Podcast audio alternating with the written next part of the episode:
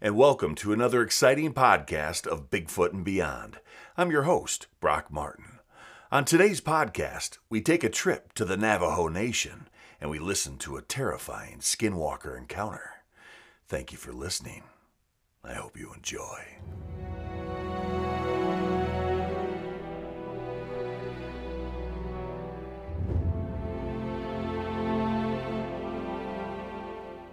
Every culture has scary stories about mysterious beings, and Native Americans are no exception. The Navajo legend of the Skinwalker is chilling because so many individuals claim to have had real life encounters in the present day. You may be wondering, what is a Skinwalker and why are they so terrifying?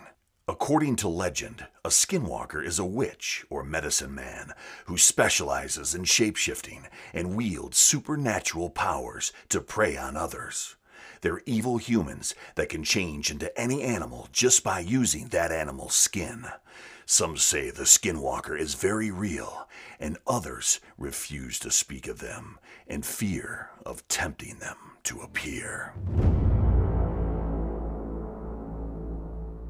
My father owns a small delivery service that operates out of Farmington, New Mexico. We mostly deliver small packages out to the middle of nowhere that are too much hassle for the larger delivery companies to bother with. My dad's the only employee, we have a few pickup trucks, and a small trailer. One day we got a delivery out to Window Rock, Arizona on the Navajo Reservation. It's about two hours away from Farmington. My dad got a call for the job while he was chilling out with his Navajo friend Travis and his girlfriend. Travis mentions how he's got family out in Window Rock and he hasn't seen him in ages and suggests that he go along with my dad. I was about six or seven at the time, and it was summertime, so dad decides we're going to go down together. He can do his delivery really quick, and then while Travis sees his family, we can go check out the Window Rock. It's a big rock face with a large hole that goes all the way through to the other side. It's pretty cool. We had to convoy in separate trucks since my dad's was loaded down with freight we decided to bring along some walkie talkies so we could communicate with one another. We spend our time in Window Rock, everything is generally uneventful, and we start heading home along the old highway, with my dad and I in front and Travis and his girlfriend in their truck behind us. I honestly don't remember most of the Window Rock trip, but this next part I can never forget. We were somewhere on the highway between Window Rock and Gallup, New Mexico it had just rained earlier in the day, and the road was kind of slick, so we were taking it pretty slow. On the left of the highway, there's nothing but sandstone cliffs. And on the right of the highway, a huge field separated from the road by a small barbed wire fence. We crest the top of this hill, and down at the bottom of this hill, we see what appears to be a very large dog sitting back on its haunches in the middle of the road, facing the cliffs. My dad calls over the radio and says, Hey, Trav, do you see that big old dog? Trav starts yelling back over the radio, It's not a dog. Speed up right now and hit it.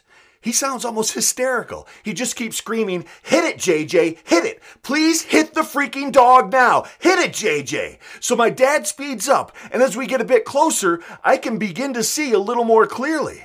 It's covered with this brown, wiry, matted hair that appears to have dried blood all over it. It's still facing the cliffs, but the moment our headlights hit it, it turns and looks at us. It has a freaking face. I don't know how else to describe it other than a mix between a bear's and a human's face. It looks all twisted and distorted and almost in pain. As we get closer to this thing, we start to realize it's freaking huge. This thing's still sitting on its haunches, its shoulder height with the hood of our truck.